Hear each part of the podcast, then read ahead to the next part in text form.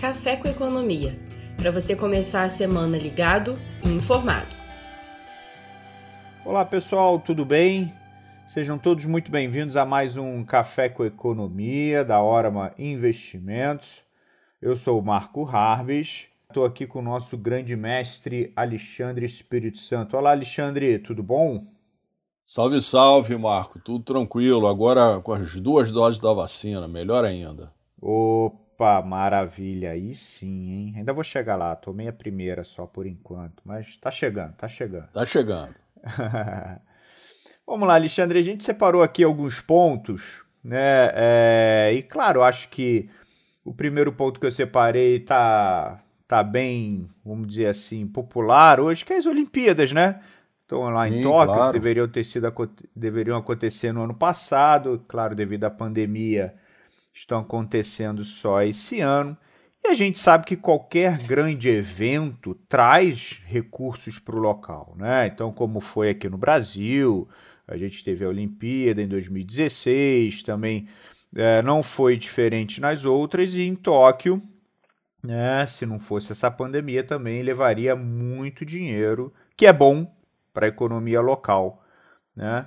Você, e a gente está vendo vários jogos, né, várias partidas, ou com público reduzido, ou até sem público, devido às restrições. Você acha que mesmo assim, você acredita que valeria a pena, né? Você acha que é, é, é bom para a economia mesmo com essas restrições? Bom, Marco, é ótimo a gente falar sobre isso, né? O maior evento esportivo do planeta. É, o Japão investiu muito fortemente na Olimpíada, como você corretamente colocou, né? Todos os países o fazem. Aqui no Brasil, inclusive, nós tivemos Copa e Olimpíada né, muito próximos. Né? O Brasil gastou em torno de 70 bilhões, se eu não me engano, de reais em investimentos. É, o Japão, as contas iniciais é que eles investiram em torno de 30 bilhões de dólares é, na Olimpíada, que era isso, né? era no ano passado, tanto é que está lá, a Olimpíada de 2020, acontecendo em 2021 por causa da pandemia. Muitos economistas fizeram é, trabalhos, há um certo consenso que se a Olimpíada não acontecesse, você teria uma queda do PIB aí da ordem entre 1 e 1,5%. Então, é, é importante, sim, esses grandes eventos. É claro, né, Marco, que um fator que é, atrai muito na Olimpíada é o turismo. E, é, evidentemente, diante das restrições, né, como é, você também muito corretamente colocou, né, muitos dos eventos estão acontecendo, estão com público é, reduzidíssimo ou até sem público. Então, o turismo que está associado aos grandes eventos, né, sobretudo esses eventos olímpicos e a Copa do Mundo, e até recentemente a gente viu a Copa América aqui no Brasil, a Eurocopa, né, já alguns com público. É, mas isso também, né, Marco, ia depender muito da questão da vacinação. E a gente não pode esquecer que existem ainda, infelizmente, muitos países que não estão com vacinação adiantada, e mais do que isso, uma preocupação grande com as variantes né, que estão surgindo. Mas, assim, é, sendo muito franco, Marco, eu acredito que se nós é, imaginássemos né, suspender esse evento, os prejuízos associados, não somente com o investimento que foi feito, mas é, muito também por conta dos patrocinadores, né? Se os patrocinadores que colocam dinheiro né, no evento desde o início e os investimentos são enormes. Então, é, eu acho que tem que ser feito, sim, com muito cuidado, como parece estar acontecendo, especialmente no Japão, né, que é um povo educado, né, que tradicionalmente usa máscara, né, se você observar não somente agora, mas no seu cotidiano. Quando um japonês está gripado, ele vai para o metrô, ele usa máscara, né? Ninguém precisa ficar dizendo o que ele precisa fazer. Então, eu acredito que diante, né, na hora que você coloca essas variáveis, eu acho que foi acertado a manutenção agora, né, quase um ano depois dos jogos, Marco. Legal, muito bom. Eu também confesso que acredito que foi uma decisão bastante acertada. Concordo plenamente contigo. Um outro ponto que a gente separou, né, claro, né, já na, no, na coluna do Valor Investe de hoje, que particularmente não perco uma, né, você fala sobre o preço do petróleo, né, que na semana passada chegou a cair 7%, na segunda, e depois recuperou. Tem essa volatilidade que possivelmente vai até continuar, até se você poder, se você puder, desculpa, se você puder falar sobre isso seria bom. Mas como é que você vê aí daqui para frente o preço dos, do, das commodities como um todo, né? Vai ter o boom, não vai ter boom? O que, é. que você vê nisso aí, por favor? O Marco, é muito bom você colocar isso. Primeiro, agradeço aí a deferência, né? O nosso artigo semanal lá no Valor Invest. Hoje estamos falando um pouco sobre petróleo.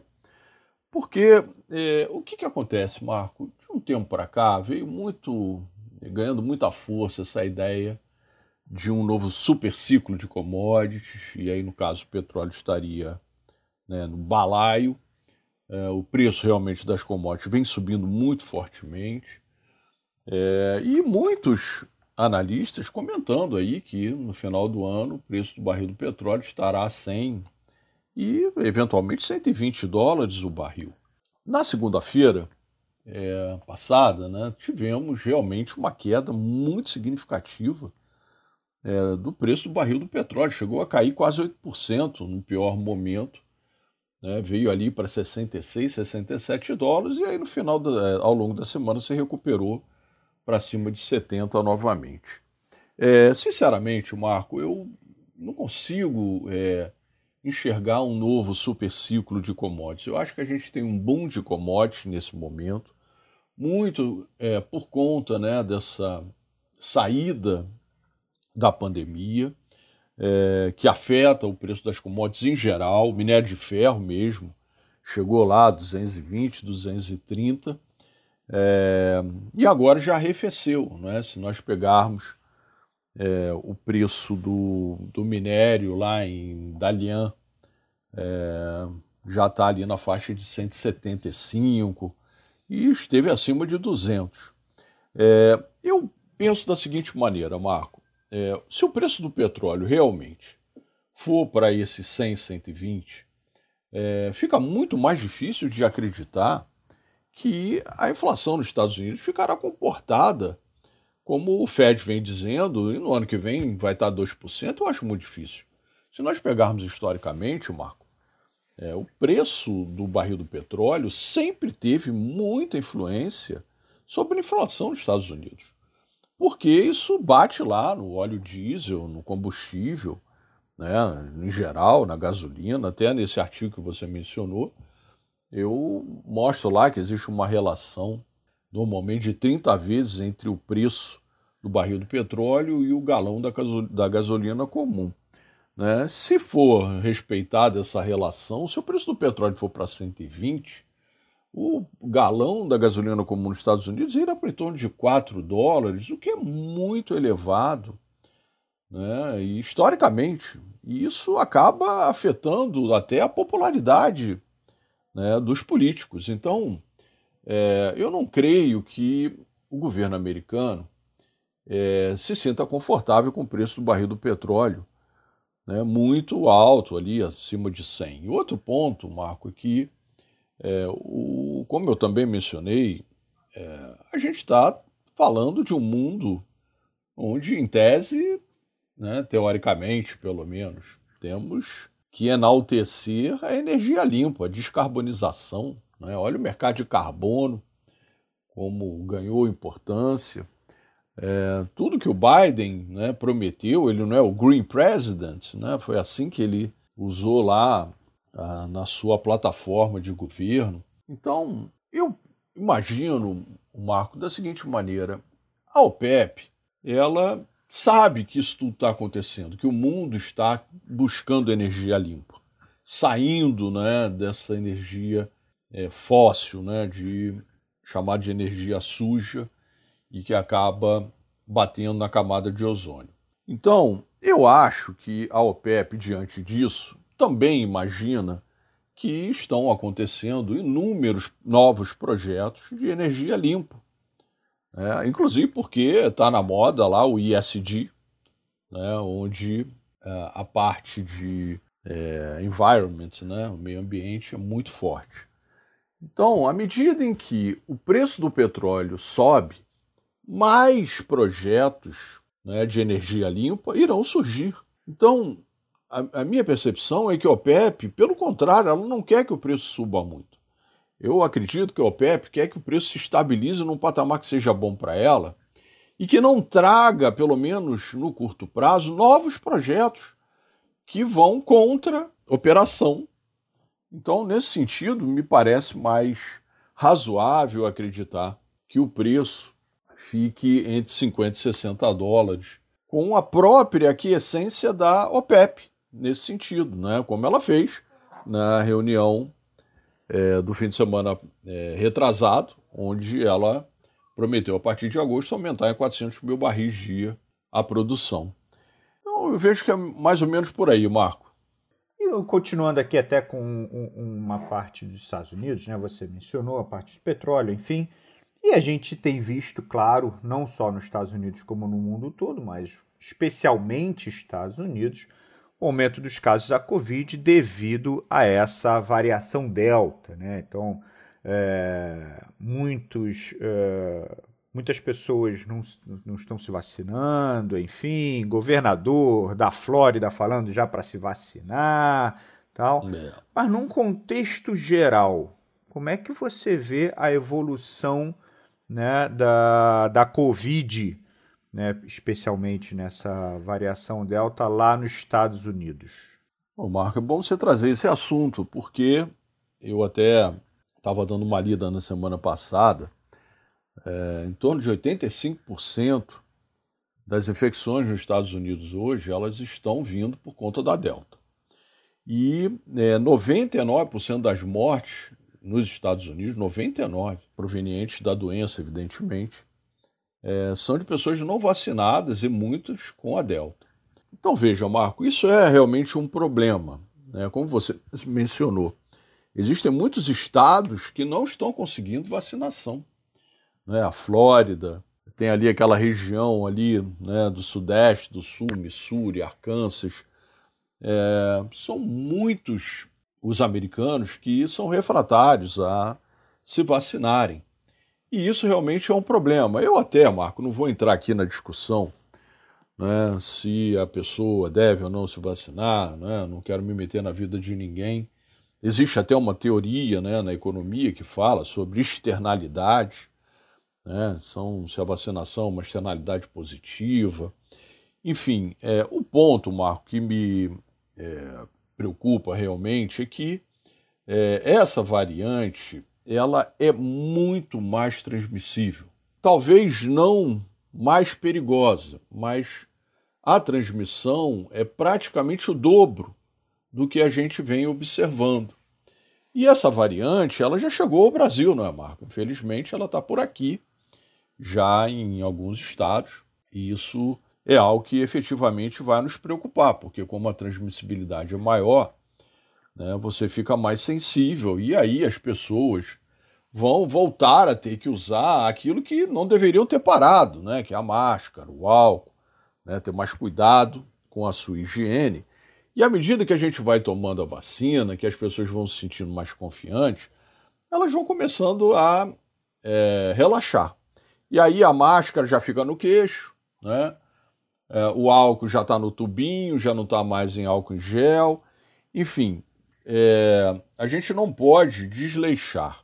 Esses cuidados eles vão precisar nos acompanhar durante muito tempo, Marco, até que efetivamente todos estejam vacinados e me atrevo a dizer, não sou especialista da área, mas com três doses. Eu acho que a gente vai ter que caminhar já já para uma terceira dose é, inclusive por conta dessas novas variantes. Então, é, é algo que a gente está aqui é, acompanhando, né, Marco? Faz parte dos nossos trabalhos aqui no setor de estratégia da empresa. A gente está com uma projeção de que até o fim do ano a gente tem aí em torno de 90% dos vacináveis com duas doses. Nesse momento a gente está com um problema é, que algumas capitais estão sem aplicar é, vacina, né? Isso deve ser é, revisto aí, pelo menos, essa nossa expectativa até quarta ou quinta-feira.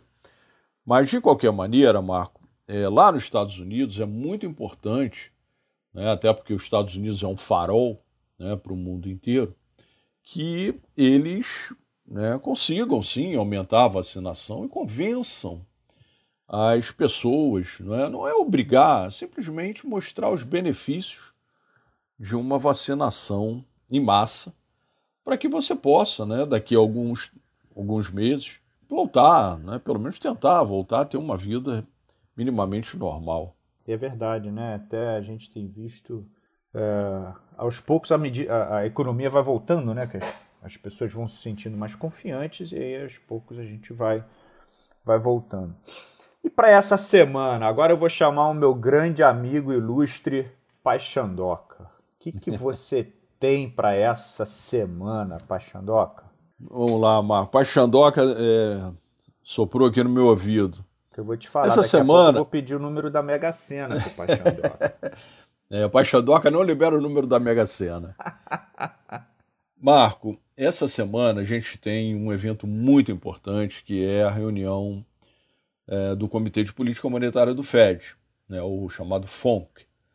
E é, na última reunião nós já tivemos um, uma mudança é, de alguns membros do comitê que já sinalizavam, é, se manifestando né, no, no, que eles chamam de dot plot, é, uma mudança é, mais célere da é, política da, da, na política monetária, sugerindo um aumento de juro muito antes do que o Ford Guidance sugere. É, foram sete membros. A nossa expectativa aqui é que pelo menos nove, né, que seria a metade dos membros, já estariam no dot plot sugerindo uma antecipação para o ano que vem. Se for acima de 9, Marco, eu acho que é um pouco que nem aquela história lá do gato subiu no telhado e o mercado vai começar realmente a ficar ressabiado de que o Fed vai antecipar a mudança na política monetária e o tapering é, já aconteceria muito mais breve do que é, o mercado vem imaginando. É, então, por isso, todos os olhos voltados lá para a decisão na quarta-feira do Fed. Marco, é isso que o Paixandoca soprou aqui. muito bom, muito bom. Bom, muito obrigado, muito obrigado a todos. Alexandre, muito obrigado. Uma ótima semana de negócios. E qualquer coisa, contem com a gente. E não esqueçam, claro, de nos seguir no, no Instagram, arroba Investimentos. E no YouTube, o nosso canal Orama Investimentos. Senhores, um grande abraço. Alexandre, um grande abraço e boa semana. Valeu, Marco. Um abraço.